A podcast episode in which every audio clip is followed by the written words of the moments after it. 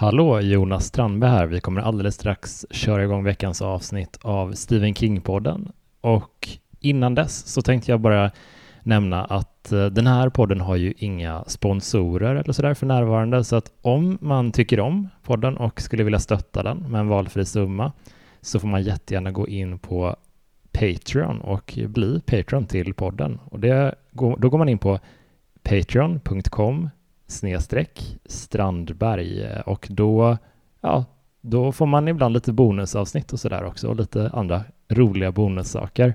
Så eh, ja, hoppa gärna in där om du känner för det så eh, blir jag jätteglad. Nu kör vi igång veckans avsnitt av Stephen King-podden.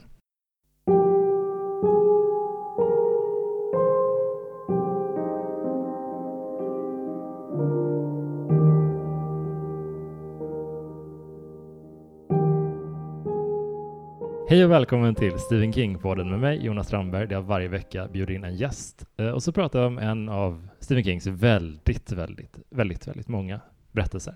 Och den här veckan, första gångs gäst i podden. Jätteglad att ha dig här. Elinor Svensson, välkommen Hej! Jättekul att vara med. Hur är läget med dig? Det är bra. Ja. Jag känner mig nästan lite fånig. Man är ju så van vid att vara med i varandras poddar. Mm. Vi är ju komiker båda två. Mm. Eh, men nu var den här så specialiserad podd och du har haft så coola gäster. Så när jag bara, får jag vara med i din podd? Då var jag så, jag blev, han kommer säga nej. Jag blev jätteglad att du frågade för att jag tycker det är så kul att det är eh, gäster med olika infallsvinkel, mm. olika bakgrund, uh, uh, läser olika mycket. Ibland är det någon film, så det är inte ens en bok inblandad.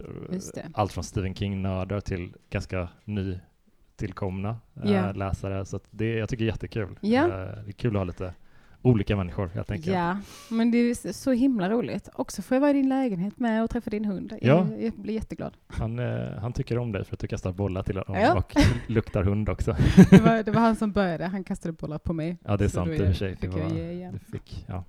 Payback. Uh, vi ska snacka om uh, Gröna milen. Ja. Så så efterlängtat avsnitt av väldigt många lyssnare på den också. Jag många som har frågat om den här. Du föreslog faktiskt den här boken. Vad, hur kommer det sig?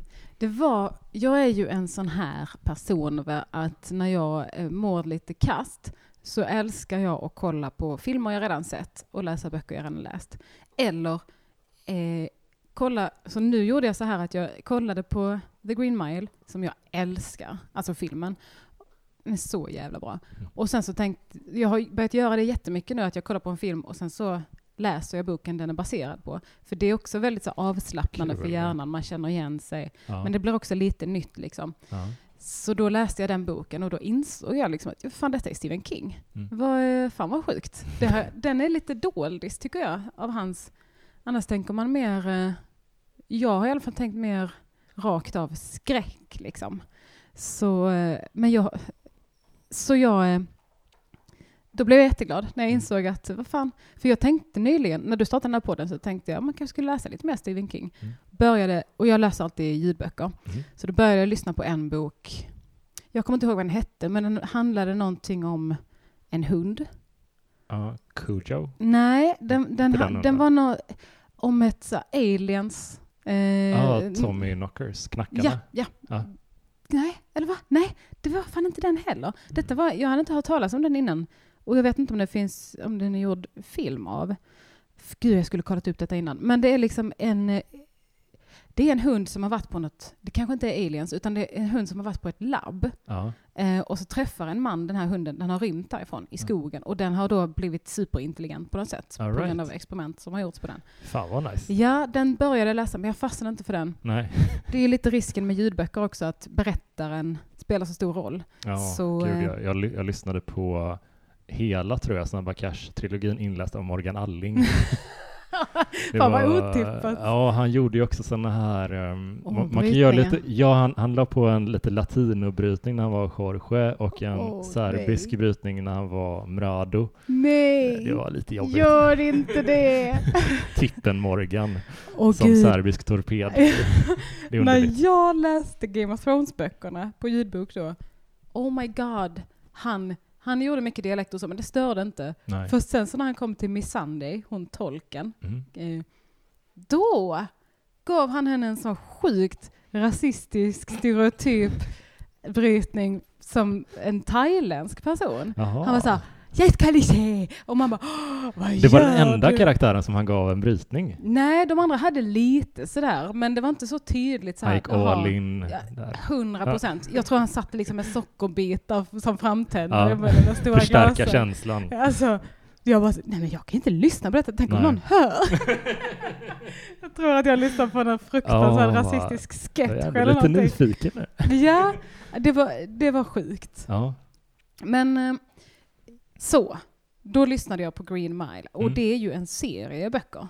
ja, precis. Det visste jag inte. Nej, det, inte, inte jag heller faktiskt. Jag, jag, jag har sett den, första gången jag såg den här boken visuellt så, så var det som någon pocketutgåva hemma hos mamma och pappa Mm. eh, med Tom Hanks på omslaget som de alltid gör när filmen blir ja, du vet, den bästa sortens bokomslag. Ja, du kommer känna igen honom, han är med i boken. Ja, jag såg någon sån eh, version av Utvandrarna med Gustav Skarsgård på omslaget nyligen. Ja, Vad kul. Ja. Ehm, men så jag har ju sett den som en en, enhet liksom. Men sen Mm. läste jag också på lite att det var, det var typ plågsamt sättet som den gavs ut på. Det var liksom ett par, tror jag, månader mellan varje segment på typ kanske hundra sidor eller någonting. Mm.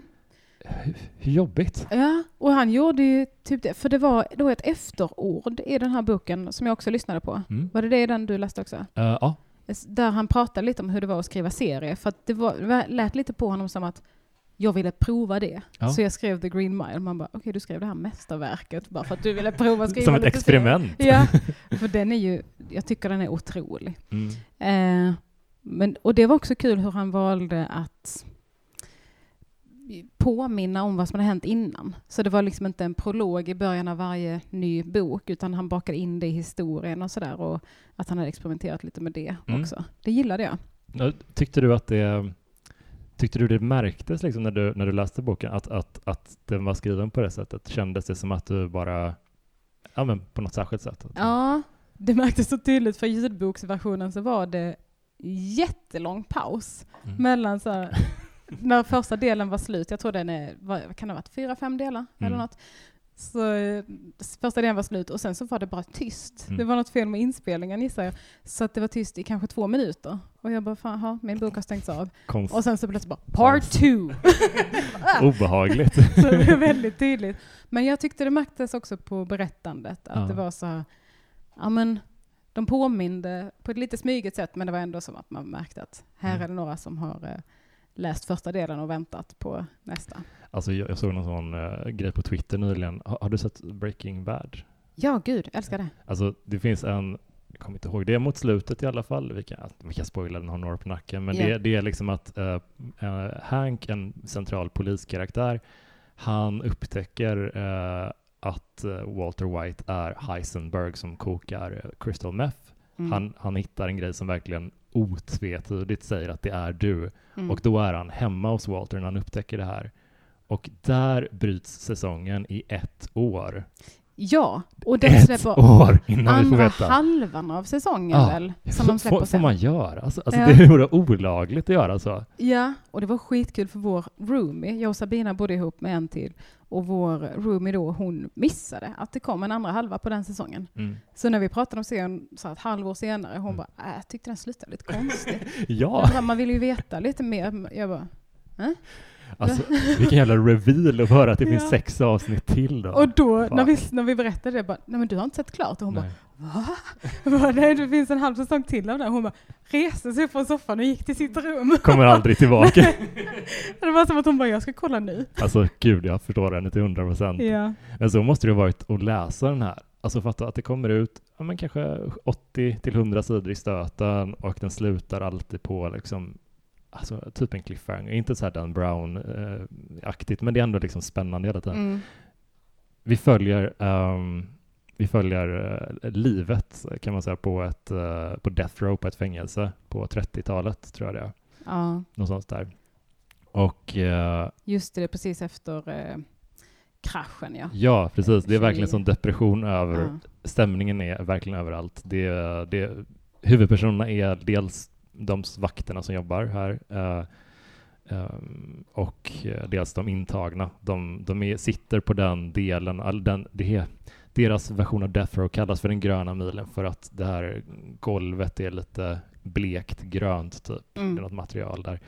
Uh, och så följer vi liksom deras sätt att vara med fångarna och tidigt i berättelsen så får de in en person i, på det här fängelset som heter John Coffey som är uh, dömd till döden då, precis som alla de andra, för att ha våldtagit och mördat två små flickor. Mm. Och han är literally den största mannen de har sett. Liksom. Han är fysiskt stor och musklig och världens största, men verkar vara liksom fullständigt oproblematisk att hantera på fängelset. Han är liksom världens mest easygoing fånge. Ja, typ. det enda han gör är att gråta typ hela Ja. tiden. Ja, det, Och väldigt det är nästan, nästan värre på ett sätt än Ja. att vara stökig och jobbig. Verkligen. För då anar man att det är, det är en, en fin människa Ja, ja. Men eh, jag läste om den här, eh, jag har ju läst lite filmen kontra boken där. Mm. Eh, och han som spelade den här John Coffey, han, var ju, han är ju eh, stor, Mm. lång som fan. Men han var inte så lång som det beskrivs i filmen. Mm. Eh, utan tydligen så, Steve, så såg Stephen King framför sig att Chuck O'Neill skulle spela John Coffey. Jaha, okej. Men sen så avgjordes det att det, det skulle kunna vara lite distraherande. Ja. Om en så här. NBA-kändis. För han, har, han är väl basket... Ja, precis. Ja, eh, om en sån basketstjärna skulle spela den här fruktansvärda... Det, hade, ja, det är väl en annan typ av film alltså. Ja, verkligen. Frågan är om man, alltså det är också roligt om man inte riktigt kan spela så bra. att det blir en, alltså de här känslomässiga ögonblicken som de vill ändå uppnå, det, det landar inte till hundra procent. Liksom. Nej. Okej, shit, det Ja, ingen så han aning om. skulle varit ännu större. För jag tänker att det är många som har sett filmen och kanske... Mm. Eh, det är därför den är så önskad också, för att det är en stor film. Så då kanske Mm. man har sett filmen och sen läst boken. Mm. eller- Ja, men säkert. Mm. det, det är så intressant att, att det, i, en, det, hans andra stora fängelseskildring, är Nyckeln till frihet, som Har han gjort den också? Ja, Men gud, jag vet också. ingenting. Sjuka är också att eh, Frank Darabont som regisserade den här regisserade också Nyckeln till frihet. Mm. Jag. Jo, så är det. Ja. Tror jag. Jag berättade, Ehm, en gång så googlade jag, för den heter Shawshank Redemption. Ja. Jag visste inte att Shawshank var namnet på fängelset. Så jag googlade vad, eh, eller jag Google Translateade ordet Shawshank. Mm. Och då stod det på Google Translate att det, på svenska är det nyckeln till. ja, Taggar. Och, nu, och så la jag upp det, jag kommer ihåg att jag tog en skärmdump och la upp det på Instagram och bara nej du. Och sen senare skulle jag kolla det igen och visa det för någon, men då hade de ändrat det. Nej, Jo, det var fan. sorgligt. Så det är inte så längre. Men det Ja. också, om man söker på Redemption, de bara frihet. Eh, nej, men, eh, jag ja, samma ja. regissör. Precis, och grejen är liksom att de har, eh, jag tycker att den här, vi, kommer snacka lite, lite löst om boken och filmen Mm. fram till en viss punkt där vi säger att nu kommer vi börja spoila eh, det. centrala punkter. Du behöver inte vara rädd för om du råkar säga någonting, jag kan fixa det eller styra det åt det hållet lite. Mm. Ehm, men jag tänker typ att det finns eh, så mycket i den här boken och filmen som lyfter den över nyckeln till frihet. Alltså man behöver inte jämföra dem. Jag tänker det är båda fängelseskildringar, det är båda lite period pieces Mm. och sådär. Jag gillar hur den här vågar vara så mörksint i ton, så sorgsen i tonen. Gud ja. Det finns inte Jätte. jättemycket hopp typ i den. Nej, och det, så måste det ju vara när den utspelar sig på just Death Row. Mm. Att det är klart det kommer sluta olyckligt eh, för alla som är där. Mm. Liksom, för det är därför de är där. Ja, Och, det känns så falskt att bara klistra på en livs Ja. omvälvande, så här, åh vad härligt. Visst. Den stämningen går ju inte.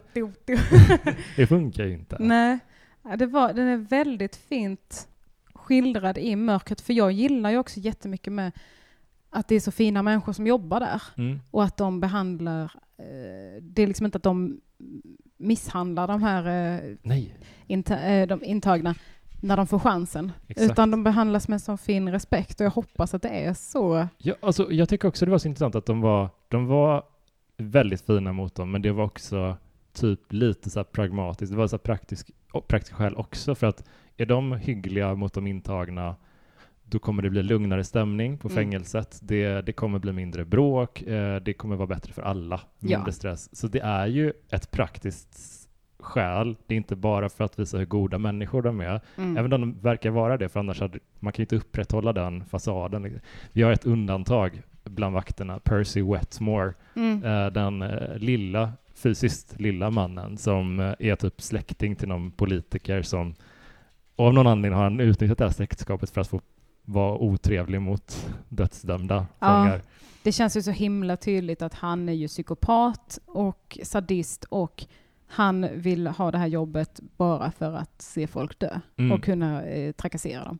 Jag tror han hade förväntat sig att det skulle vara en helt annan stämning på det här eh, eh, Death Row. Ja, för eh, alla de andra tycker ju bara han är fruktansvärt besvärlig och vill liksom kan, kan du bara gå och städa eller någonting? Du, du stör verkligen Mm. vårt försök att upprätthålla en arbetsplats här liksom. Och en rolig grej, det, detta berättas ju som av huvudpersonen som spelas av Tom Hanks i filmen, han heter ju Paul Edgecombe. Mm. Och det, detta berättas ju om hans liv som eh, arbetande på Death Row, berättas ju från att han är på ett eh, äldreboende. Och eh, i filmen så är det ju att han berättar för en vän, men i boken är det ju som hans eh, memoarer som Mm. han skriver ner och bara jag måste skriva ner det här för att det måste berättas liksom. Och det blir på ett sätt lite finare, tycker jag. För att man får Ja, det blir ju mycket lättare att berätta någons tankar Ja. i böcker. Det tycker jag man missar lätt i filmer. För när man, nu när jag har gjort så mycket på sistone att jag har jämfört bok och film så blir Mm. det så, jaha, där är motivationen Smart till det. lösning liksom. Ja. För i filmer kan det ju vara lite så här, vad fan gjorde den det för? Mm. Och jag är inte sån som jag bara, jaha, den, det är Nej, säkert jag, jag för fattar verkligen. Jag tycker också det, jag gillar verkligen också det i boken för att det understryker ännu mer hur ensam han är som Mm. äldre man. Eh, att han är, han är en ensling verkligen som sitter på sin kammare och, och skriver på sina memoarer. Typ. Mm. Och där finns det ju också i boken en till villain. Mm. För de ondisarna är ju dels Percy Wetmore Mm. eh, och, dels, och dels Wild Bill som är en fånge som kommer in senare Just det. på Death Row. Vad heter han egentligen? Ja, något, han kallas Wild Bill. Ja. Eh, och i boken då så nämns det en tredje ondis som är eh, då en som jobbar på det här hemmet som Mhm. liksom eh, också är sadist och älskar att trakassera den här Paul. ja, Kallar honom. Paulie fast han hatar det Mm. och eh, ja, men misshandlar honom rakt av. Ja, ibland. och verkligen på ett sätt som jag tänker typ att om man inte... Man, först när jag var, var läste den här för många år sedan så tyck, förstod jag liksom inte riktigt vad, vad, för, varför beter han sig så? Vad är, varf, varför? Mm. Eh, men sen så har jag jobbat liksom i, inte att jag har känt varit som, Jag kan förstå Ja, det. men jag kan förstå ändå känslan. Nej, men, men jag har ju sett mycket folk som, mycket, men, men tendenser hos folk som arbetar inom vården, att Mm. man blir snarstucknare, man blir eh, lite vassare i tonen, man är Ja. inte lika omtänksam. Man börjar se patienterna som besvär Ja. snarare än jag är här för att hjälpa dig. Så ser man dem som åh, Ja, mycket lättare exakt. det blir varit." bara ett bes- besvär allting, typ så. Mm. Så att Och sådana finns det ju gott om. ja verkligen. Eh, Och det är ju lite samma, det slog mig nu, att det är lite samma situation, att de här personerna ska snart dö eh, och är väldigt sårbara mm. och man, man är i någons händer, liksom, i någons care. Eh, så att då vara sadistisk mot dem blir ju eh, på något sätt tre snäpp ondare. ja, På samma sätt som Percy var då mot de som var på Death Row och snart skulle dö. Ja, ja. inte hade Alltså de är ju typ, om man ska säga ranka ondska typ. Jag upplever nästan att han, bi, vårdbiträdet och Percy är nästan exakt lika onda. mm. Fast de, de, de, de gör, ja det finns ett exempel som får den ena av dem att sticka iväg lite extra. Men, ja men Mm. typ, man behöver inte, Men också eh, faktiskt, jag kan tänka mig att Percy hade någon form av tanke i att jag kan vara hur hemsk som helst mot de här människorna, för Mm. de är dömda till döden, de har gjort fruktansvärda saker, de har liksom mördat och våldtagit. mm. Så eh, det finns ju säkert folk som tycker att man ska bara tortera dem så mycket som möjligt. Ja, det är också, men jag tycker, jag, jag kan förstå den, alltså känslan att vilja någon som en onda människor illa, liksom, eller folk Mm. mördar och våldtäkter, men att vilja dem illa. Men Percys motivation är ju liksom att han gillar att skada andra människor och det här är en outlet för honom att göra det. Det är ju inte för att han tycker att det är det rätta att göra, att de inte fått ett Nej. hårt nog straff. De har ju fått, de blev dödsdömda. Mm. Det är, liksom bara, det han ser hårdaste. möjligheten Ja. snarare. Ja, verkligen. Alltså det är... Men eh, vi kan berätta lite om eh, Paul Edgecombs uh, urinvägsinfektion tycker jag. Ja, Den tyckte jag var så... en av de intressantaste exemplen som de plockar upp i, eller med personlighetsdragen typ, för de, de ger honom en långvarig urinvägsinfektion, det ger honom lite problem med, sin, med, med, med hans fru, Eh, de kan inte ha sex för att han har jätte, jätteont eh, och Mm. det, det är liksom ett enkelt sätt att illustrera lite klyftan mellan de två typ. mm. Och eh, då, kort efter att de har tagit in John Coffey, den här store mannen, då helar han honom från den här uri- uri- urinvägsinfektionen. Som Han- alltså, den är ju så allvarlig och på 30-talet, jag vet inte om han skulle kunna dött av den. Mm, Men alltså kanske. mm, För de hade inget sätt att behandla det på, Mm. verkar det som. Mm. Utan man fick bara någon medicin som gjorde att man mådde pissilla ja, ja. och som underlättade lite. Eh, så det var ju lite att eh, Ja men det, det var ju inte bara att så här, ah, då slapp jag gå till doktorn, utan det Mm. var ju verkligen eh, sinnessjukt stort. Ja, alltså verkligen. Det, och då, då börjar liksom, han får någon typ av bond till, till John Coffey. Han förstår att det är någonting med den här mannen. Han börjar gräva lite i hans förflutna typ. Mm. Och eh, jag tycker att det är när Paul börjar gräva i John Coffeys förflutna och hans frågetecknen kring hans skuldfrågan och Mm. sådär så det är ett ganska bra sätt att markera för spoilers för att det är där det börjar bli intressant på riktigt. Mm. En intressant grej är också att Paul är ju uppenbarligen väldigt, de är ju väldigt religiösa, Mm. detta är amerikanska södern på 30-talet. Så det är mycket med Gud och det är mycket med att så här, det här är ett mirakel. Mm. Och den här personen som utför mirakel, då är han ju någon form av sändebud från Gud liksom. Mm. Och eh, det blir en väldigt stor fråga, liksom ännu mer om man är religiös, att så här, vad händer med mig Ja. om jag tar, i mitt jobb tar livet av ett sändebud från Gud? jag, liksom. jag avrättar honom. Mm. Det, vi får liksom äntligen en någon, någon som Jesus. Ja. Kanske är det Jesus som har kommit tillbaka. Mm. Eh, och, och liksom, jag dödar honom. Jag är Pontius Pilatus liksom. Ja, visst. Eh, Det finns också en... eh, I filmen, men inte i boken, så tar de ju, det är ingen så stor spoil, men de tar honom på bio. mm. Men vi kan spoila nu känner jag. Så Ah, okej, vi har- du har markerat dig det. fritt. Ja, då tar jag honom till att kolla på bio, för det har han aldrig gjort. Eh, som en sista önskan liksom. Och där eh, läste jag att vid, vid den scenen så filmar de honom framifrån när han tittar och bakom honom är den här projektorn. Mm. Så att det står som en halo, en gloria, runt hans huvud. Ah, Så det är så himla tydlig symbolik. Shit. Ja, för jag läste en artikel som var så här, skillnaden mellan boken och serien. Ja. Och då var det så, ja men de tog den här filmen för det var ett bra sätt för honom att kunna berätta om sitt Nej. liv. För de kollade ju på den filmen på Väldigt vacker scen. Alltså Mm. han blir så här barnsligt eh, glad. Ja, och den här dansscenen med Fred och Ginger. Mm. Superfint. Men så skrev, skrev de också bara, och så fick de den här härliga eh, möjligheten att sätta en halo runt Ja, hans det var huvud. jättesnyggt. Och så visade de, jag kan visa den bilden. Ja. För jag bara, åh, gud vad man, alltså sån symbolik kan ju vara så jävla skriva på näsan, Mm. men man ser ju inte den. Det är inte som att man tittar på filmen och bara, oh, okej, Nej, nej. vi fattar. Oj, nu har jag kuttat av bilden lite, men du ser längst ner där. Ja.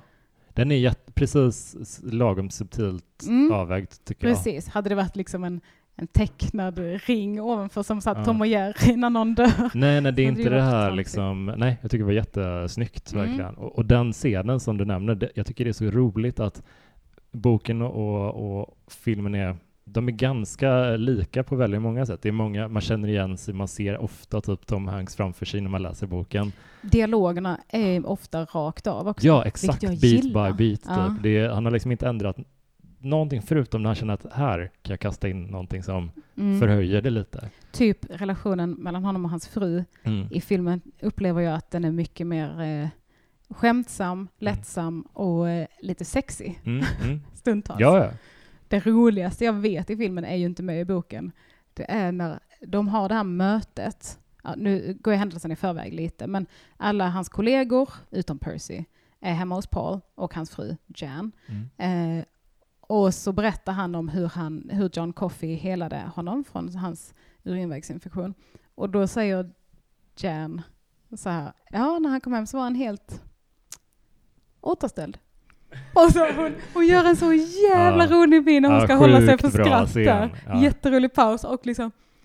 Det liksom ser ut som att hon ska börja gråta av skratt. Och det är så jävla, det, det saknade jag i boken, den här Mm. fina mellan dem, för de har en jättefin relation. Ja, men, Ja. men det här humorn mellan dem. Ja, det är en jättebra, alltså det är så bra krydda till hela dynamiken och, och även sättet som de förhöjer, tycker jag, nästan gemenskapen mellan fängelsevakterna, Mm. hur de är med varandra, att de är väl, alltså ganska nära vänner, många av dem, Mm. och hur deras, hur Pauls eh, chef, typ, han är han är också väldigt så här, han har väldigt mycket, för hans fru är svårt sjuk i hjärn, hon har hjärntumör. Just det.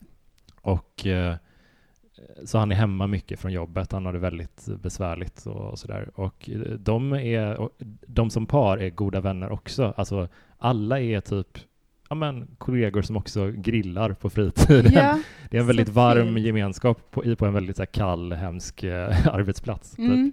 Som man verkligen säkert behöver Mm. om man jobbar där. 100 procent. Kommer du att dutta på mig? Kommer du att dutta? Alfred vill ha lite uppmärksamhet där. Får jag ta lite mer kaffe? Ja, absolut. Nej, men det är ju också...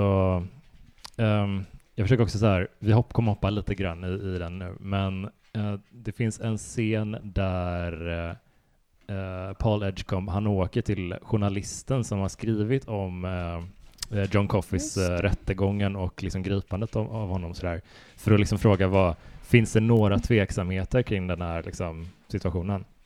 Alfie?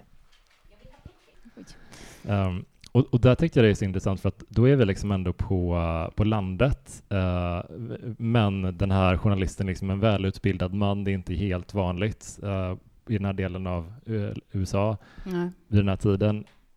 Och även om han är välutbildad så är han också en man av södern typ. Gud ja, Han, superrasist. han, har liksom, han använder lite finare ord ibland bara för att uttrycka sina åsikter. Mm. Och det, det, det är särskilt en, en scen som verkligen fäste sig för mig i både filmen och boken, men lite extra boken tycker jag kanske här, det är när han, han Paul säger till den här journalisten att John verkar så snäll och vänlig, han, han är 100% lugn, jag har inte upplevt några aggressiva tendenser under hans tid på Green Mile. Och då kontrar journalisten med en anekdot där han berättar om att han hade en, en jättesnäll hund Mm. tidigare som var världens lugnaste. Men eh, en dag så klappade den här journalistens son hunden och hunden bara högg till eh, i ansiktet. Det, om det är någon som mot förmodan har missat det så är alltså John Coffey svart. Ja, exakt. Eh, så det blir ju en väldigt stor faktor. Mm. För att han jämför ju då super eh, uppenbart och rasistiskt Mm. svarta Ja, men det, personer med hundar. det är verkligen så här att han, han tycker ändå att han har en poäng i det, i, i sin långa anekdot. Och det, den är så känslotyngd så att man... Inte, jag, jag vet inte, jag, han känner mer än han tänker, Mm. upplever jag. Gud ja, och liksom verkligen säger att jag älskade den hunden, den var Mm. superfin. Kan hända att han aldrig hade gjort det igen, Mm. men det gör inte med någonting för jag sköt honom Ja. direkt. Ja, nej men precis. Eh, så det, det är en komplex karaktär ändå, Mm. känner jag. Typ att han, han liksom, de har målat upp en man som inte heller är en förhöjd person på något sätt bara för att han har universitetsexamen och eh, Mm. ett akademiskt arbete utan eh, han, han är också han har också spåren från där han, där han kommer ifrån. Visst, det är nästan som att Paul är undantaget i den här filmen för han tänker och uttrycker sig inte rasistiskt. Mm. Vilket nästan är anmärkningsvärt Mm. i amerikanska södern på 30-talet. Ja, ja, verkligen. Alltså, det känns som att det är någonting som kanske kommer från hans liksom, religiösa läggning eller så. Mm. Eller jag vet inte, för att det är nästan, ibland kan jag känna att åh nej, den här utspelar sig då, man bara sitter och väntar på det. Den här karaktären som jag gillar så mycket, åh nej, Ja, Eh, nu kommer han snart säga något riktigt fult. Men han Ja. gör aldrig det. Så det är ju, men det är ju också väldigt smart för att man tycker ju så otroligt mycket om den karaktären. Ja, ja, men han tycker ju det är jobbigt att vara på den arbetsplatsen för att han har varit där så länge. Mm. Att se ändå ta livet av folk liksom. Eh, och sådär, att, att det har tagit på honom under tiden. Så att han, han njuter ju verkligen inte av det på något Mm. sätt. Han, det, det är ett jobb, han har hamnat där typ. Och det är typ sådana som man vill ska jobba på Death Row, om det nu ska finnas en Death Row. Mm. Folk som inte vill jobba där. Ja, För det är ju sådana som Percy som vill jobba där som man bara nej! exakt. Snälla! Du är för ivrig. Ja, eller hur? Du älskar det här. Ja, nej men det, det, det är någonting som man märker lite extra mycket typ när eh, Wild Bill kommer in på fängelset. Den här personen du nämnde tidigare som är en eh, yngre eh, brottsling som har, har begått massa hemska grejer. Liksom. Han, han skryter typ om vad han har gjort.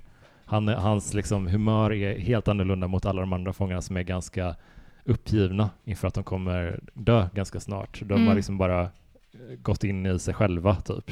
Men Wild ja. Bill är liksom fortfarande som en eh, ja, väldigt spattig och, och skrytig kring vad, vad han säger att han har gjort. Och manipulativ och liksom uppenbart rakt igenom ond. Mm.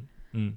Eh, sociopat liksom. Gör allting bara för att, Alltså, för sin egen vinning. Ja, jag tycker det är intressant hur de matchar honom och Percy typ. För att Ja. det är typ de två ondaste personerna kanske, ja, två av de ondaste personerna i hela berättelsen som ändå har i alla fall en tydlig konfrontation typ. Mm. Då har liksom Percy slarvat för att eh, de har massa regler på, på det här fängelset att man måste gå mitt i gången för att om man går för nära någon av eh, väggarna då kan fångarna sträcka ut armen och rycka, alltså få tag i en. Mm. Han håller inte på det utan han går för nära Wild Bills bur och blir eh, som tar ett, ett stryptag på honom och eh, viskar massa sexuella saker i örat på honom Mm. Och han blir verkligen totalt förnedrad och kissar på sig av skräck. Mm. Jag tycker det är en väldigt rolig grej att säga att jag skulle hellre knulla dig i röven än din syster Ja, fittan. ja. för att han är så pretty boy. Ja, Och det är liksom det mest förnedrande man kan säga till den här Percy. ja. Att så här, va? Tycker du jag är... Jag tyckte det var så intressant hur, hur man liksom känner som läsare och tittare typ när den största skurken hittills i, blir behandlad på det här sättet. Ja, för man hatar ju Wild Bill. Ja. Men inte så mycket som man borde. Nej. För han, han är ju ändå, det kommer ju fram eh, senare vad han har gjort. Och, Mm. Men han har ju gjort fruktansvärda grejer. Mm. Men ändå så, jag vet inte om det är för att han i filmen spelas av en så bra, rolig, Ja, Sam Rockwell är Ja. toppen den alltså rollen. så rolig Ja. och flippig och dum och liksom busunge Och de har gjort honom så ful också. Ja, jätteful. Och liksom, ja men så busig. Mm. Och eh, så man, när, i den scenen så blev man ju bara glad Mm. typ. För Percy pissar ju ner sig. Mm. Och man bara njuter. Mm. Och Det är man bara, fan vad nice, gör Och så- det igen. Ja. ja, och så att man tänker det och samtidigt känner man, okej, det här den här, det här lägger någonting, det här förhärdar honom ytterligare på något sätt. Han kommer Mm. bli ja, kallare och mer hämndlysten än någonsin. Ja. Han kommer komma ihåg det här i, för alltid, typ. Det är ju det som är det jobbiga med den karaktären, att man kan aldrig få känna så, fan vad nice, där fick han, Nej. utan att man får tillbaka det sen, dubbelt så mycket. Nej, för han har hela tiden sin uh, ja, förmögna ingifta släkting i ryggen, typ. Så man Mm. vet att det löser sig alltid för sådana människor, Ja. eh, tänker man länge. Ja. och det var så snyggt i böckerna hur de sen säger att för hela tiden så är det ju snack om att eh, vad gör du här Percy? Ska du inte söka jobb på något annat? Du har ju sagt att du vill jobba på Broadmoor Mm. som är en så här psychiat- mental institution. Mm. Eh, gör det bara. Mm. Och han bara nej jag vill vara med och leda en avrättning först innan jag slutar här. Just det. Och sen, sen i boken så säger de att ah, detta var innan Percy åkte till Broadmoor. Mm. Och, och när man vet hur den slutar så Mm. tänker man, "Ah, Ja. snyggt. ja, jättesnyggt. Det är Ja. en otrolig plantering. Ja. Och, och för det som lite... man kan säga att de, de har väldigt svårt att handskas med honom för att de kan inte göra så mycket mer än att försöka övertala honom att sticka. Mm. Så de gör en liten deal med Percy eh, på hans initiativ att eh, han, Percy vill verkligen hålla i en avrättning, Mm. vilket i det här fallet innebär elektriska stolen eh, och att han håller i den är typ att han, ja, han sköter allt praktiskt. Ja, Liksom. officiant på något sätt. Ja, typ. Och då, då har de liksom eh, en man som heter Edward Delacroix som är någon typ av kanadensare kanske tror jag, eller Nej, det är French Creole. Jag så? tror att i, i, i den i- karaktären egentligen skulle vara svart faktiskt. Okej. Ja. Eh, eller så var det bara som jag tolkade det i Mhm. boken. Men för han är ju... Ja, jag tror att eh, det ska egentligen vara någon så här eh, kolonia, kolonialland Ah, som okej. pratar franska. På, det är väl Kanada också kanske. Men ja, du fattar. Va- men alltså han är så... Han är en sån märklig karaktär i boken också för att han har en Mm. liten eh, mus som han har lärt mig, eller som kan en massa konster bara. Som han har som sällskapsdjur typ i sin Mm. cell. Och eh, det börjar närma sig hans avrättning så det är väldigt viktigt att han håller sig lugn och på liksom någorlunda stabilt humör. Och det är därför Paul inte tar ifrån honom musen eller försöker någonting. Men Också för att den här musen verkar sinnessjukt smart. Ja, Alla är så här, ja. vad är det här för mus? Ja, det är alla jätteimponerade. Typ. Ja. Och vid ett Och- tillfälle så sticker musen ut ur uh, uh, Delacroix uh, cell och då passar Percy på att stampa ihjäl den. Mm. Eh, och jag är, alltså, jag tycker typ den scenen är nästan att den matchar, nej, nästan att den trumfar typ någon, några av avrättningarna som de Mm. berättar om i boken. För att det, är- det är så djupt ondskefullt och så fruktansvärt onödigt. Ja. Verkligen. Man så här, djurvän som fan, men alltså det, det, det gör ont när de berättar om det. Ja, för att dels så är det ju ofta lättare att tycka synd om djur än människor i så här tragiska Mm. situationer, för att det är lättare att hantera. Liksom. Men också för att man vet ju vilken otrolig, vilket band han har, Edward Delacroix och Mr Jingles, som Mm. musen heter. Alltså hur mycket han älskar den här musen. Mm. Och så är det typ att detta är ju straff från Percy till Edward för att han har skrattat åt honom. Mm. Och då tycker han att det är ett rimligt straff att stampa ihjäl hans bästa vän och enda liksom ljusglimt Ja. i, i hans liv. Ja, den är, det är frukt, en fruktansvärd scen. Eh, Även efter, för att det, det som händer är att eh, John Coffey kallar till sig Paul och säger ge mig musen jag, innan det är för sent. Mm. Eh, Och eh, de gör som han säger och han andas liv i musen igen. Det är så snyggt både beskrivet och i filmen. Mm. För att det kan ju bli så lökigt med magiska scener. Mm. Och att man är så, okej, vad töntigt. Mm. Eh, typ de första Harry Potter-filmerna kan ju känna lite så här, mhm. Men det är så jävla snyggt att det är liksom, det han tar in suger ut ur det skadade, liksom också ur Pauls mun, är liksom typ insekter. Eller nej, det var inte ur Pauls mun, men i alla fall det blir som insekter och sen så andas han ut dem igen, Mm. hostar ut skadan ut upp i luften och sen så löses de upp till typ aska. Ja.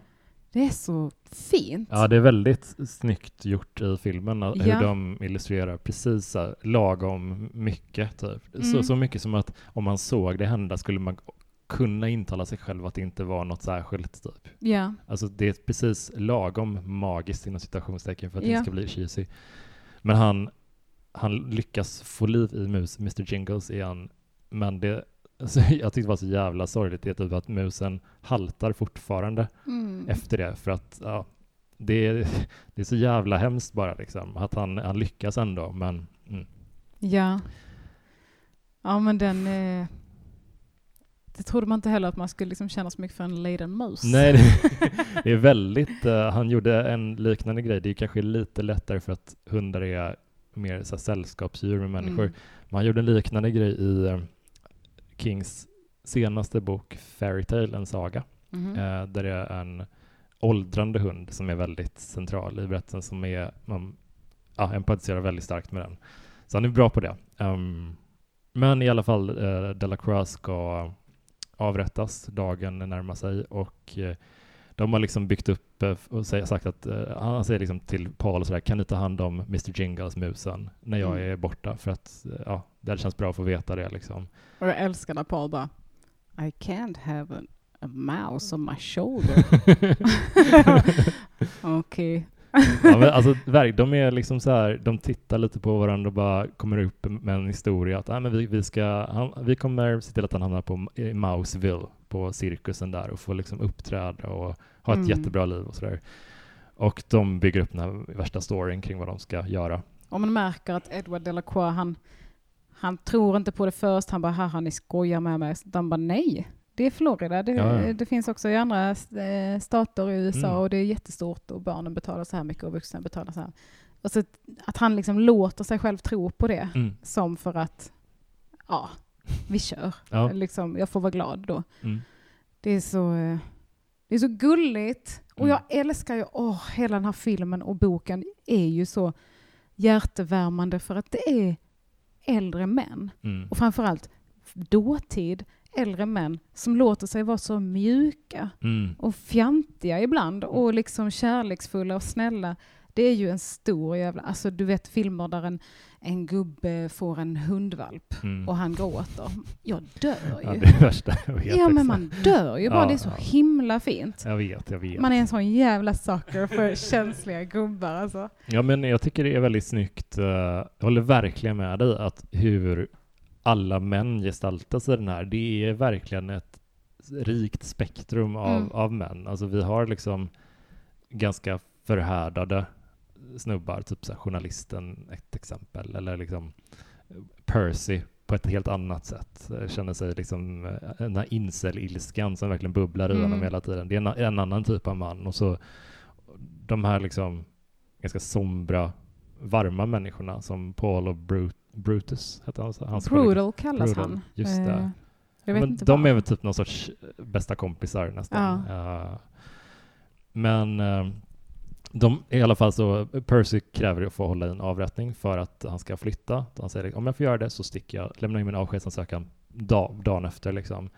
Och eh, de har liksom gått igenom rutinerna, hur man ska göra, vad som är viktigt att hålla, alltså att man, man spänner fast de här spännena i, i fångens liksom anklar och handleder och så tar man det sista man gör innan man drar igång elektriciteten att man tar en svamp med vatten och eh, trycker den över huvudet på fången för att vattnet ska leda elektriciteten bättre. Mm.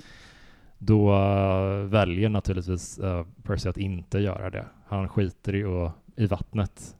Det är ju också för att han blir så arg när musen lever sen igen. Mm. För han tror ju att de driver med honom. Mm.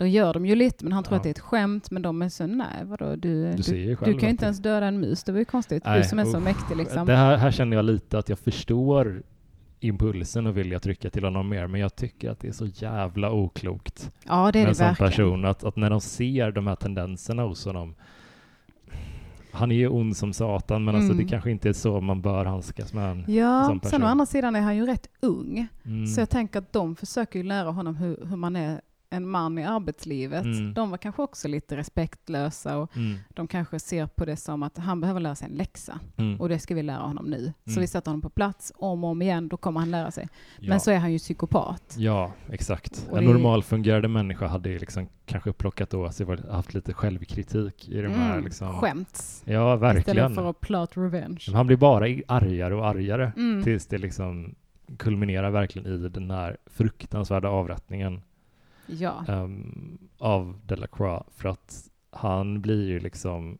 eftersom man inte har vattnet som Paul eller Percy har skitit i och då, då blir han liksom grillad eh, på ett otäckt sätt liksom. Mm. Det, det är ju inte, alltså från, till en början så är det inte ett speciellt humant sätt att ta livet av någon alls liksom. Det, är, det känns jätteläskigt på alla Mm. sätt. Men att ändå, de verkligen målar också upp för att det är alltid live-publik Ja. eh, av anhöriga till de här avrättningarna för att de ska se att allting, ja, Anhöriga till offer. att, typ så. Mm.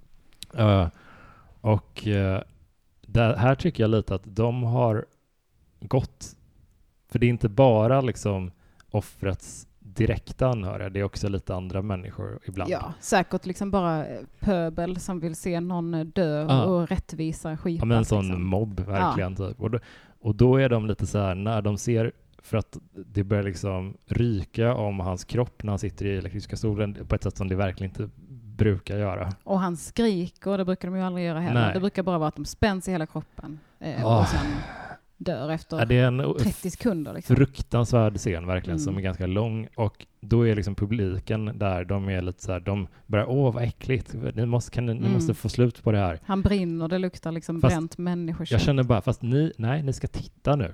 Ni måste titta på det, för ni har liksom gått för att titta på en avrättning av en annan människa, oavsett vad han har gjort tidigare. Ni, ni vill vara här. Mm. Ni måste titta på det här. Ni, och jag, jag är ändå så här, känslan när de blir äcklade av det, det är liksom, ja, fast hur trodde du det skulle se ut att se en annan en människa dö? Ja, Det är liksom, det nu blev det ett kul- extremt, men ja, precis. Jag tycker Ja. det var nog bra för dem att få, få se det här, fast det var fruktansvärt för alla Mm. andra.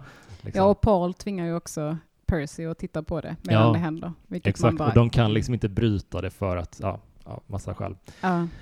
Um, Nej, och sen så, jag älskar det efteråt när eh, chefen kommer ner och, eh, och det, jag tyckte det var en så rolig replik och det är samma i boken också när han kommer ner där de gör i ordning Edward Delacroix kropp efteråt och han är så What in the blue fuck was that?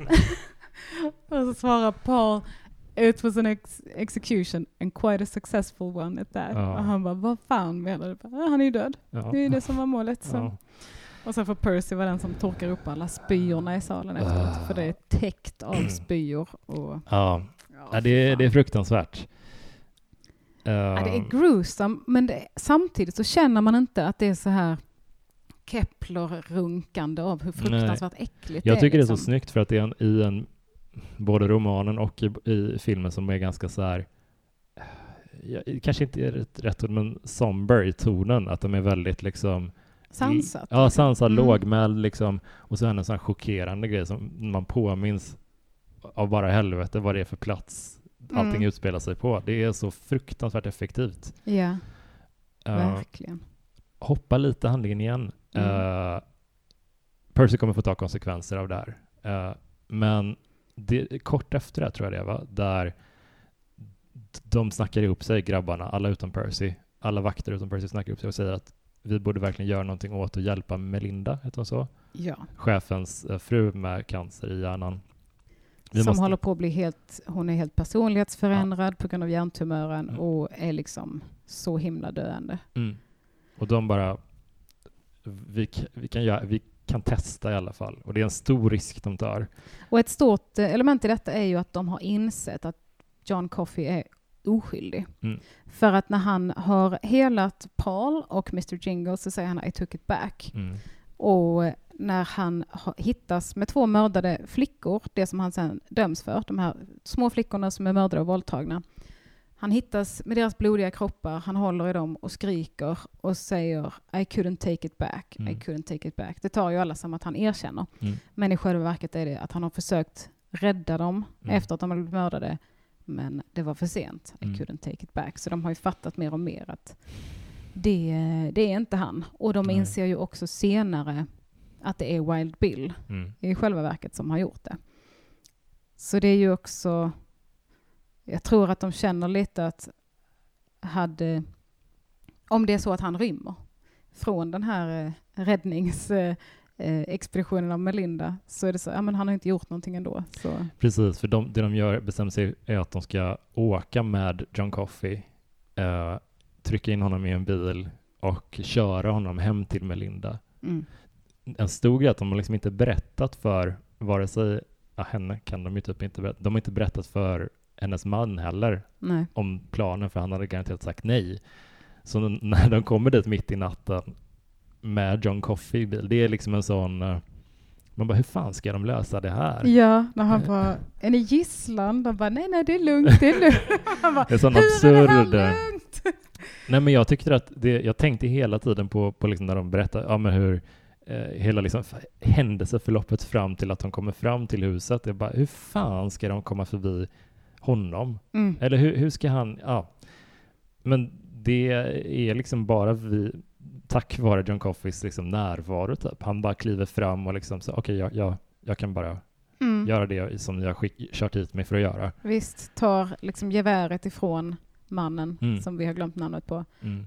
Men som spelas av den jävla goa skådespelaren. Ja, jag vet, Jag han vet är inte vad han heter heller. Men fan vad, han är toppen på att spela mysig gubbe. Liksom. Ja, ja, verkligen.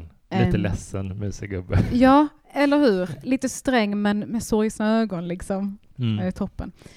Eh, men verkligen. Och sen så kommer han in till Melinda som bara skriker. Och hon skriker ju fruktansvärda saker i filmen. Men i boken är det ju ännu mer Mm. hur milda, fina Melinda har personlighetsförändrats och skriker. Alltså liksom... Är, det var något så sjukt. Det var liksom groteskt roligt i Men det var nästan så Boken. Exorcisten-vibbar på hennes Ja, eh, hon- utbrott. när hon har insett att det är massa män utanför huset så, så skriker hon typ ut till sin man bara, ja men kom upp och typ, fuck me in the bunghole and the, all, eh, the rest of them can join you eller något sånt där. Alltså Bunghole. ja, Ordval alltså. och det är så mycket om att så här grisknullare hit och dit och Ja. riktigt grovt. Ja, hon är verkligen helt förvriden. Mm. Liksom. Och han är så jävla ledsen. Mm. Ja.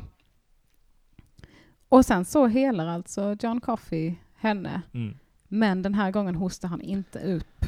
Nej, det, är- De det är liksom den onda. största eh, alltså, ansatsen han har gjort, typ, verkar det som. Att han, han kan inte få upp det, eller håller Eller han på det. det. Mm. Typ. eh, Ja, jag blev verkligen... I filmen tyckte jag det var lite eh, mer öppet för tolkning, men i Mm. boken tyckte jag verkligen att det kändes som att ja, men han håller på detta för han Mm. har en plan. Liksom. ja, precis.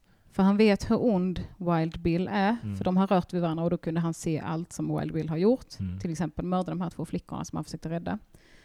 Och så vet han hur ond Percy är, Mm. som har dödat Mr Jingles och allt det. Mm. Så det känns verkligen som att han planerade det 100 procent. Ja, alltså verkligen. Han kommer tillbaka till fängelset och, och spyr upp de här insekterna som det ser ut som, det här molnet av insekter eh, i Percy. Mm. Visst. Som då är så, för att när de skulle iväg så gömde de, de låste in honom i isoleringscellen som straff för Edward Delacroix eh, grej, eh, är det de säger till honom. Eh, och säger att här kan du sitta och fundera på vad du har gjort. Mm. Så när han kommer ut där, han är så förnedrad Mm. och svettig och har gråtit och skrikit och har varit i tvångströja och tejp för munnen. Och man vet ju att så här, han bara, ja jag lovar att jag ska inte göra någonting. Mm. Mm. Man vet att det här kommer inte, det kommer han inte hålla. Han kommer Nej. göra något fruktansvärt nu. Och alla de är ju så här, okej vi klarade det men nu är det Percy kvar och det kommer att gå åt helvete detta alltså. Mm, mm.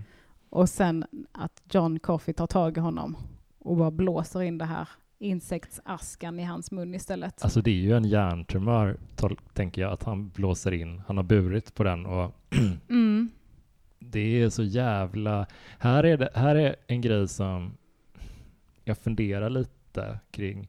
För i övrigt tänker jag jättemycket att ja, men John Coffey, han känns som en sån Jesus-gestalt verkligen. Att han Mm. är eh, ensam eh, vandrare, det finns liksom inte så mycket spår efter honom. Och när, han, han gör liksom bara goda saker hela tiden. Han helar, han hjälper människor. Mm. God och mild och försvarar sig inte när folk Nej. till exempel anklagar honom för mord. Så. Han, hade, alltså, han kan, han har ju kapaciteten, det, men det är så tydligt att han aktivt väljer att inte göra någonting. Han är liksom verkligen Ja, och sen så är han ju också som uppenbarligen begränsad Ja. i, alltså man tolkar ju honom som att han har någon intellektuell funktionsnedsättning eller så. Eh, men det kan ju också vara liksom att, för att han frågar ju ofta så, "Ah, det vet jag inte vad det är, eller Mm. svåra ord och sådär. Han kommer inte ihåg så mycket grejer heller. Det är mycket Nej. detaljer som... finns en, en karaktär, jag, jag tror inte att det är samma person alls, det är inte det jag försöker säga, men det finns en karaktär i till exempel Pestens tid, eh, den on, stora ondingen där, Randall Flagg heter den. Han förekommer lite i andra upplagor i andra King-böcker också. Mhm. Han har en grej att han, han, har, han vet att han har ett förflutet, men det, det är väldigt dimmigt. Han kommer inte ihåg grejer. Han kommer ihåg liksom lösa minnesbilder bara, men han har levt andra liv vet han, men han, det, Mm. det kommer som så här. Och jag fick lite den, sådana vibbar av John Coffey, liksom, när han, han kan aldrig återberätta liksom, var han kommer ifrån eller vad han har för ba, ursprung, bakgrund, vad han har Mm. varit innan han hamnade här. Han kommer inte ihåg sånt. Eh, han har ju bara de här små ögonblicksbilderna typ. Ja. Ja. Men vad tycker du att, om att han frångår kanske, jag vet inte om det är rätt, men att han aktivt skadar Percy? Jag gillar det. Ja. Det är väl också för att han... Jag tänker mig att han vet att skulle Percy få leva vidare så skulle han tillfoga så otroligt mycket skada till andra människor. Mm. Framför allt till de här eh, fångvakterna som han verkligen tycker om och som har gjort allt som de kan för honom. De har frågat så här, vill du att vi ska släppa dig fri? Mm. Jag tror inte att du har gjort detta, vad vill du göra? Mm. Och han bara, nej men det är bra, jag, jag vill få vila liksom. Jag är så Mm. trött på den här världen. Det känns ju som att han... Eh, för det som händer med Percy är ju då att han blir helt väck. Han skjuter Wild Bill Mm. som säger något. Eh, frågar typ om du, han vill suga hans kuk eller någonting. Mm. Han skjuter ihjäl honom och sen så är han helt väck i huvudet Mm. och tas då till Broadmoor Mental Institution för att han är helt apatisk. Ja. Jag tycker jättemycket om det. Fy fan vilken god känsla det är. Mm. Mm. När man, eh, man bara åh, det är exakt vad jag, som jag ville att det skulle Ja, sluta. men de har ju verkligen gjort allt för att de har, ver- till Paul, berätt, Paul Edgecombe berättade till Percy att vi har verkligen försökt att få dig att funka på den här arbetsplatsen så många gånger. Mm. Vi har berättat om rutinerna, vi har berättat om varför de måste följas och du har ignorerat varenda råd vi har gett dig, Ja. varenda tillsägelse vi har gett dig. Eh, Han, har liksom, han är en fullständigt hopplös människa. Han, Ja. Det finns ingen, inget hopp om hans själ, tänker jag. Det, han, har, han väljer ju hela tiden fel, typ, Ja, för sig själv. gud ja. Och eh, för att han tycker om det. För att Mm. han vill inte, han tycker inte, han tycker att han står över alla, alla Ja. regler och eh, han vill få andra att lida, men får någon han att lida en tiondel så mycket, då ballar han ur fullständigt. ska de få, typ. Mm. Nej, men så det, de har verkligen lagt upp för att det finns inga redeeming qualities Nej. hos honom. Man vill bara... Alltså det är nästan bättre att han blir så här apatisk och i princip förnedrad Mm. än att han dog. Mm. För att man vill att det ska vara bara... Du ska komma ihåg det här. Mm, hans liv ska vara absolut ingenting. Nej, ja, men jag, jag tror, eller jag, jag tycker inte synd om honom på något sätt. Jag tänker bara hur, ehm, för, för John Coffey berättar ju liksom att det är som du var inne på, att, att det är så jävla jobbigt att vara han. Mm. Typ, att han bara bär folks liksom illvilja mot varandra och han har liksom, hela hans liv, vad han berättar, har varit liksom färgat av det. Alltså jättepräglat. Mm. Så han tycker det ska bli jätteskönt att få, få tystnad bara, liksom, och få, få ro. Typ. Mm. Slippa se allt hemskt som folk gör mot varandra varje Ja, dag. och, och överallt. typ hur och liksom Pauls oro för vad som kommer hända. Han är ju troende liksom. Vad kommer hända med honom Mm. när han, som du nämnde tidigt i avsnittet, när han plockar bort ett, ett av Guds mirakel som de bet- betraktar honom som. Eh, Vad ska jag säga till, vid pärleporten? Ja. That it was my job. Ja, exakt. Och det är ju liksom... Eh, nej men det är ju ändå att de lyfter ändå det där liksom alla alternativ de skulle kunna ha. Eh, och det är inte så många alternativ. Alltså skulle de släppa honom fri då skulle han ju hittas för han är efterlyst, han är dödsdömd. Mm. De kan inte göra det och det skulle bli synligt att det var de, deras eh, skuld också. Mm. Och han är lätt att känna igen. Ja, liksom. det finns, skulle inte, de har inget val riktigt. De har satt så här och de, ja, de måste typ göra det de har. Mm. Eller så kommer någon annan göra det. Det, är liksom, ska, det kommer ändå ske. Liksom. Han kommer ändå bli avrättad. Ja. Men jag tycker det är ganska intressant hur de skildrar typ Pauls... eh, för, för jag är också jätteorolig. Tänk om i den här världen verkar Gud finnas, typ. Eller någon typ Ja. av gud, gudomlighet. Vad kommer hända med Paul, liksom, som ändå leder den här avrättningen? Eh, och hans straff får vi reda på precis mot slutet av boken. Mm. För han, avrättningen sker. Eh, Ja, alltså det... Jag, jag tänker att de tolkar ju detta som att det finns en gud och detta är bevis på det liksom. Men jag... Det är ju inte min tolkning av det för att jag inte är religiös. Mm. Så därför känner jag ju mer att det finns en kraft som de tolkar som Gud. Mm. Ehm, och han, Paul, tolkar ju detta som att det blir hans straff. Men Ja. jag tänker mer att det, hade jag sett detta hända i min verklighet så hade jag väl mer tänkt att magi Mm. eh, som läckte över, inte som ett straff. Sen så blir det ju fruktansvärt för honom. Mm. Men, eh, men ja, för det vi pratar om nu är ju att han lever vidare. Det. Både han och Mr Jingles blir liksom påverkade av John Coffey vid olika tillfällen. Mm. Eh, och eh, de eh, lever sinnessjukt länge. Det Ja. kommer ju fram sen att den här eh, musen blir väl i alla fall hundra år. Ja. Liksom. Han lever alltså när Paul är på ålderdomshemmet Ja. många, många, många år senare. Och ja, han kommer ut till morgnarna och matar honom med, med brödbitar och sådär. Det får man ju reda på mot slutet och det hörde jag i efter eh, ep- epilog, kan man säga, efterordet att det var Stephen Kings fru, när hon läste igenom de här, som bara, du släppte bara Mr Jingles, för han sprang iväg när Edward Delacroix blev avrättad. För att det var då John Coffey råkade föra över sin magi på honom. Liksom. Så sprang han iväg och sen kom han aldrig tillbaka liksom, förrän i slutet. Och då var det Stephen Kings fru som hade sagt så här, du bara lämnade Mr Jingles. Är det han? sant? Ja, Gud vad fint! jag vet. Det ankrar ju hela historien. Eller hur? Man bara, jag trodde det var planerat från början. Du, Han jag bara, älskar, jag älskar det. jättemycket. Det, det är så snyggt att de bara, hela storyn var så här, mycket så här stora frågor, liv och död, alltså väldigt liksom, ja, sorgset allting. mm, Och så ankrar de det i en liten, liten, ja men så här, hans vänskap med Mr Jingles. Det är ju Ja. fantastiskt fint. Precis. Otroligt. Så då kommer det fram att musen kom fram när John Coffey hade avrättats. Eh, han tar hand om den, tar med, han tar hand om den i hemlighet på ålderdomshemmet. Och så säger han då att om en mus kan leva så här länge, Mm. hur länge kommer jag leva? Och det är mitt straff. Mm. Att han har fått se sin fru dö, sina barn dö Mm. och han kommer få se dig dö, säger han till sin goda vän Elaine, heter hon väl, Mm. på ålderdomshemmet. Och eh, sådär. Men det är något så otroligt rörande när han plockar fram musen i både filmen och i, ja, framförallt i filmen kanske, Mm. när man ser det ske, att han kan fortfarande de där tricksen som när han var, men han är ju väldigt gammal. Ja men, det är så, ja men det behöver man nästan se på film. Ja. En skröplig gammal mus som Mm. bara oj oj oj oj. Ja, det är så liksom, jävla jobbigt för runt en, en sytrådsspol Ja. och bara wow. Usch, ja, den är, den är riktigt... I boken så är det ju ännu sorgligare, för i filmen beskriver han mest att han, han har fått se sin fru dö och sina barn dö. Men i boken får man ju veta att han var med i en fruktansvärt tragisk bussolycka Mm. med sin fru och han såg henne dö och det var massa andra, var, jag tror det var någon pensionärsresa liksom, så det var massa andra gamla människor runt honom med liksom kroppsdelar överallt. Mm. Och att han då också såg John Coffey som en vision där Mm. liksom. Så Mm. det var liksom ännu tydligare där att det var han var en magisk, ja, Ja. ett helgon eller vad det, vad det ska vara. Liksom.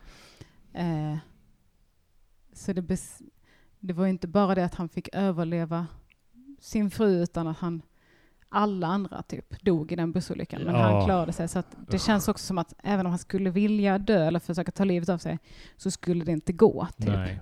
Men jag, jag tänker typ så himla mycket på, jag vet inte riktigt heller vad som är av, om den är avmenad att det ska vara en kristen bakgrund eller om det liksom är en mix eller hur man ska, oavsett så, så det känns ändå verkligen som att han har fått ta sitt straff inom citationstecken Mm. många gånger. Eh, så jag tror inte att han, jag tror inte Paul oroar sig mot slutet av sitt liv Nej, att han kommer vara dömd till helvetet för det här. nej. Det känns som att han har redan fått betala. Ja, det beskrivs ju lite som att det är hans helvete. Ja, det han gör ja det nu, är det liksom. som pågår. Mm. Ja, och det är ju också intressant att de tar upp det för att vår, eh, det är ju en väldigt mänsklig och kanske eh, framförallt nu i, i vår moderna tid att man är så himla rädd för döden Mm. och pratar ganska lite om den och sådär. Men att, att inte dö är ännu värre Mm. än att faktiskt dö. När alla andra lever vidare liksom. Ja, Eller tvärtom. ja, men verkligen alltså, och han, han, sist de sista orden så, så jämför han ju sin sista period i livet med att vandra på den gröna milen, men att den är så otroligt lång för Mm. vissa människor, att han, det är en möda för honom. Ja. Eh, jag tycker att det här är en av Stephen Kings absolut bästa böcker. Alltså den är typ den är så högt upp, alltså kanske all, alla, alla böcker som jag har läst. liksom. Ja. Den är väldigt högt upp. Alltså för att den, Otroligt vacker och välberättad historia. ja, men, Och sorglig som du ja, sa. och, och man är liksom jag tycker det är så kul att man upptäcker nya toner hos en författare man läser mycket. Typ att jag känner inte igen den här, det här berättandet riktigt hos andra i andra King-böcker, att det är så himla sorgligt. Mm. Men att man ändå inte kan sluta läsa, typ. Ja. Det, det brukar vara lite mera, lite mer hoppfullt, även när det är som hemskast. Mm. Men här är, här är typ nyckeln att det typ inte finns så mycket hopp. Eller liksom ibland, det beror på hur man vill tolka Mm. den, men antar jag. Men, Ljusglimtarna i historien är ju att det finns jättemycket orättvisor men det är också grejer som är rättvisa Mm. som händer. ja. Och typ hur fina de är mot varandra. Mm. Och det blir typ tillräckligt för att man ska... Orka. Ja, för annars hade det varit för mörkt då pallar man väl bara inte. Nej. Alltså man kanske läser klart den men man kanske inte orkar känna det riktigt. För Mm. att det är så, "Åh, nej, hej då. Nej, jag vet. Det, jag tycker den var, nu när jag läste eh, om boken och, och som, som vi pratade om lite om tidigare, att man ser ofta Tom Hanks framför sig när man läser om Paul och på samma sätt så ser man Michael Clark Duncan, tycker jag i alla fall, när man läser om John Coffey. Mm. Eh, och jag läste en så fin eh, berättelse om när eh, den här gavs ju ut då, som vi har berättat i flera delar under en längre tidsperiod och då den fångade verkligen väldigt många över hela landet. Den var liksom väldigt populär och en av många människor som läste den här löpande romanen var Bruce Willis, skådespelaren, som Aha. vid tillfället hade precis avslutat eller höll på att spela in en film som heter Armageddon Mm. med bland annat Michael Clark Duncan. Visst är det den filmen där de, eh, liksom ledmotivet är I don't wanna miss a thing med Aerosmith? Ja, det tror jag. Ja, det minns jag väldigt. Jag har sett den. pampigt. Jag vet att typ jag har kollat när min bror har sett den när jag var liten. Mm. För han tyckte den var nice. Men jag minns mest den här slutscenen. Bara, Don't wanna close my Ja, det Den tar verkligen i. Ja, så in i helvete. Men då, jag vet att det har berättats i något sammanhang, det här kommer inte riktigt ihåg var, men att eh, Bruce Willis läste det här och såg hela tiden sin skådiskollega framför sig och eh, ringde upp Frank Darabont som han visste arbetade på ett manus till en filmatisering redan Mm. och sa att jag har den perfekta John Coffey till dig. Du borde verkligen... eh, Är det eh, sant? Så han var, spelade med i Armageddon också? Ja, precis. Shit vad fett. Eh, men han har liksom inte... Bara, han Vi har har redan gjort- Jack O'Neill så det är ingen fara. Herregud. Nej, men han är ju inte med oss längre, eh, Michael Duncan. Och det tycker jag känns ext- lägger ännu mer tyngd när man ser att det här är typ, att få göra en sån här roll i hela sin karriär, det är liksom eh, det, det är inte många som kan vara så liksom ja, tacksamma över sin karriär. Typ. Att den är väldigt fint spelad och att de liksom i den här rasistiska tiden, på den här rasistiska platsen och det är en jättestor svart man som inte är all there intellektuellt Mm. ändå att det känns så fint och rätt. Det känns inte så här eh, dum, eh, dumskalle, Nej. utan det är liksom, det känns som att han har fått, alltså det är ju bara min tolkning, men det känns som att han har fått eh, betala i intellektuellt liksom för att kunna ha den här magin istället. Mm, mm. Liksom att, jag vet inte, det känns bara, det känns fint och sen kanske det är problematiskt på sätt som jag inte vet om. Jag vet att det finns en trope som är så här att en, en svart person i, i film, det finns den här tropen av den visa Mm. n-ordet. Mm, mm. Liksom för typ så här eh, Morgan Freeman har fått spela det lite i typ eh, Prince of Thieves Mm. och lite sådär att det, så här, det kan finnas en svart person men då, då sitter han på magiska krafter. Ja, han är väldigt det- mystisk och Ja, exotisk. just det. Eh, och så, det, så skulle man ju kunna se på det. Men som jag ser det i alla fall så känns det väldigt fint och respektfullt. Och det är en, ja men verkligen som du säger, en, fan vad stolt han kan vara över den prestationen. Gud ja, det. Men också Tom Hanks, han var väl svinung? Eller han, ja, han ser ung eh, ut. han är så otroligt bra i den rollen Ja. också. Det, det är de, de, jag tycker de två är såna jävla hjärtan till filmen och alltså filmen flyter typ ihop med boken så himla mycket Ja. för att de är så himla besläktade och man märker att Frank Darabont, regissör, jag tror manusförfattare också, att de, han, har liksom, han älskar verkligen den här romanen. Han Mm. tycker den är pratade om eh, när Björn Karlsson, Grizzly, gästade och vi Mm. pratade om Misery, Lida. Då eh, var vi inne på det liksom att den boken och filmen, de är nästan, båda är fantastiska och de är nästan exakt lika bra. Det är liksom här uppe båda två. Det är inte, många King-filmatiseringar kan annars skilja sig rätt mycket och svaja i kvalitet, men i det fallet, topp. Mm. Och samma här tycker jag. Det är, det är så otroligt respektfullt mot källmaterialet Mm. eh, och samtidigt vågar han ta ut, utsvängarna lite grann.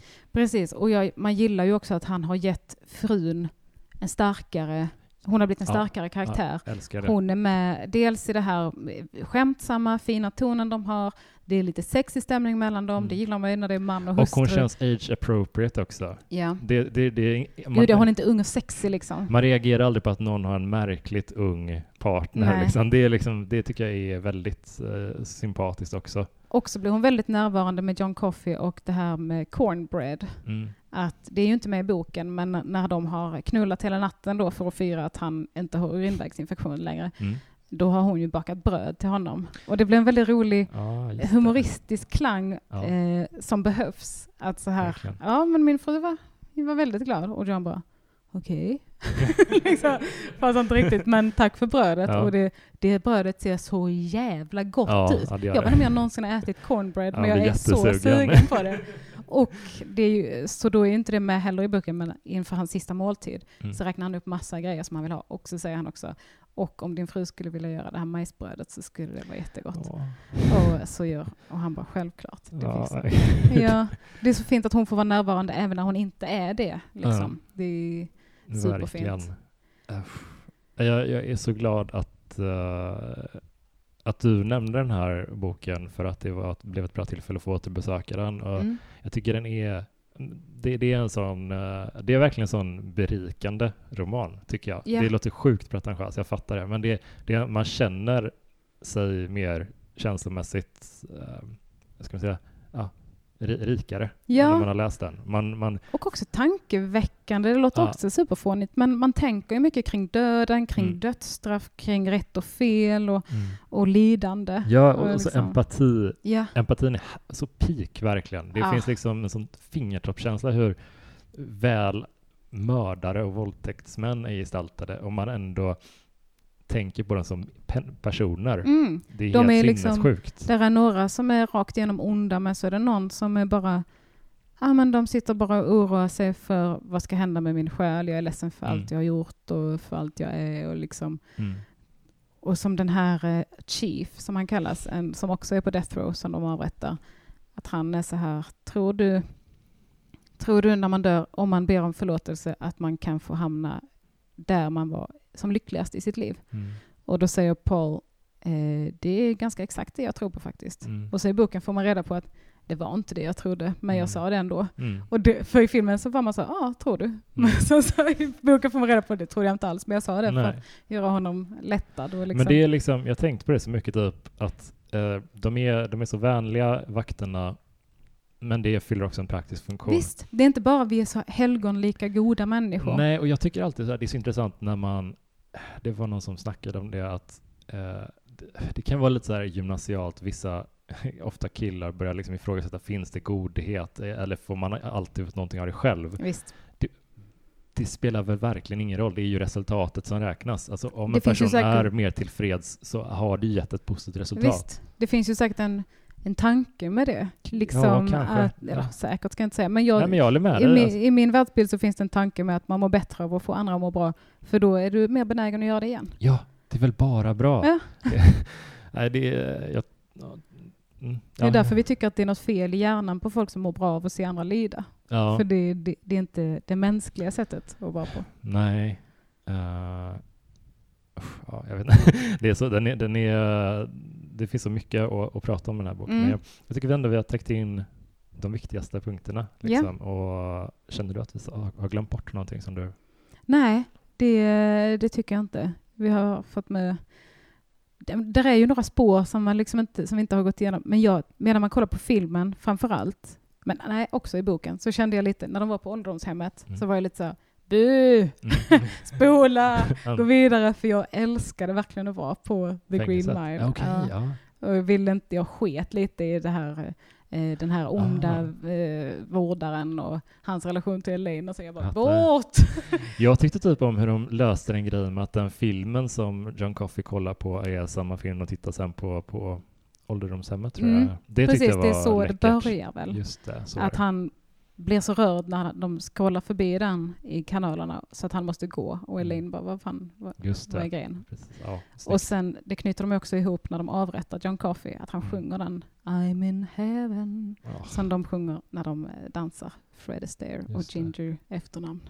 Rogers tror jag. Ginger Rogers. Ja, Hon är ju bara en kvinna. ja det är sjukt.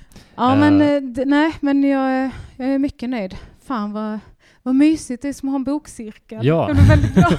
Det är toppen, jag älskar det. det. Det blir väldigt isolerat annars när man läser typ att man Mm. folk läser så mycket olika grejer så att man hinner inte kan typ inte prata med någon riktigt om Mm. det man har läst. Och då, Får jag ge ett boktips som inte är Stephen King? Ja, jättegärna. som är en bok som jag har känt att jag vill prata om, Mm. för den är jätteintressant. Men, och det är många som har läst den, den är rätt hypad. Men den heter My Dark Vanessa. Den har jag inte läst. Äh, jag lyssnar på den på ljudbok och det kan jag också rekommendera varmt för den, hon som läser in den, den utspelar sig både när hon är tonåring, med huvudpersonen, och när hon är vuxen. Och Mm. hon liksom ändrar sitt, sitt sätt att prata och sitt röstläge lite beroende på... Hon tänker så här, Ah. hur en 13-åring pratar, lite så här sur, lite trotsig. Det är inte äh. så här Morgan Alling. Nej. det, är, det är smakfullt. Bara, Vadå då? Käften morsan! herregud. Morgan bara, jag, jag fixar det här. ja, men den kan jag verkligen rekommendera, och även som intervjubok såklart. ja, Jättebra och jätteintressant. gud, den ska jag verkligen läsa. Den handlar då om en, en elev som är i ett förhållande med sin lärare när hon var liten och sen inser eh, när hon blev vuxen att det där var nog inte så hundra. För då var Nej. hon 13 år gammal. Den har verkligen stannat kvar Ja, den ska jag verkligen läsa. Tack, vad kul. Tack för att jag fick vara med. Det var så kul att ha med dig. Eh, Mm. Du har en podd om mord också, Det har jag. eh, som är toppen med Johanna Hurtig Wagrell. Den får man jättegärna... ja, den heter på. Vad blir det för mord? Precis. Och så Så- kan man följa mig på Instagram och Twitter. Där heter jag Jas39kuken. Gör det. Ja. Tack för att ni har lyssnat på podden och eh, hoppa gärna in i Facebookgruppen Stephen King-podden Eftersnack och snacka lite om gröna milen så hörs vi snart igen med ett nytt avsnitt. Hej då! Hej då!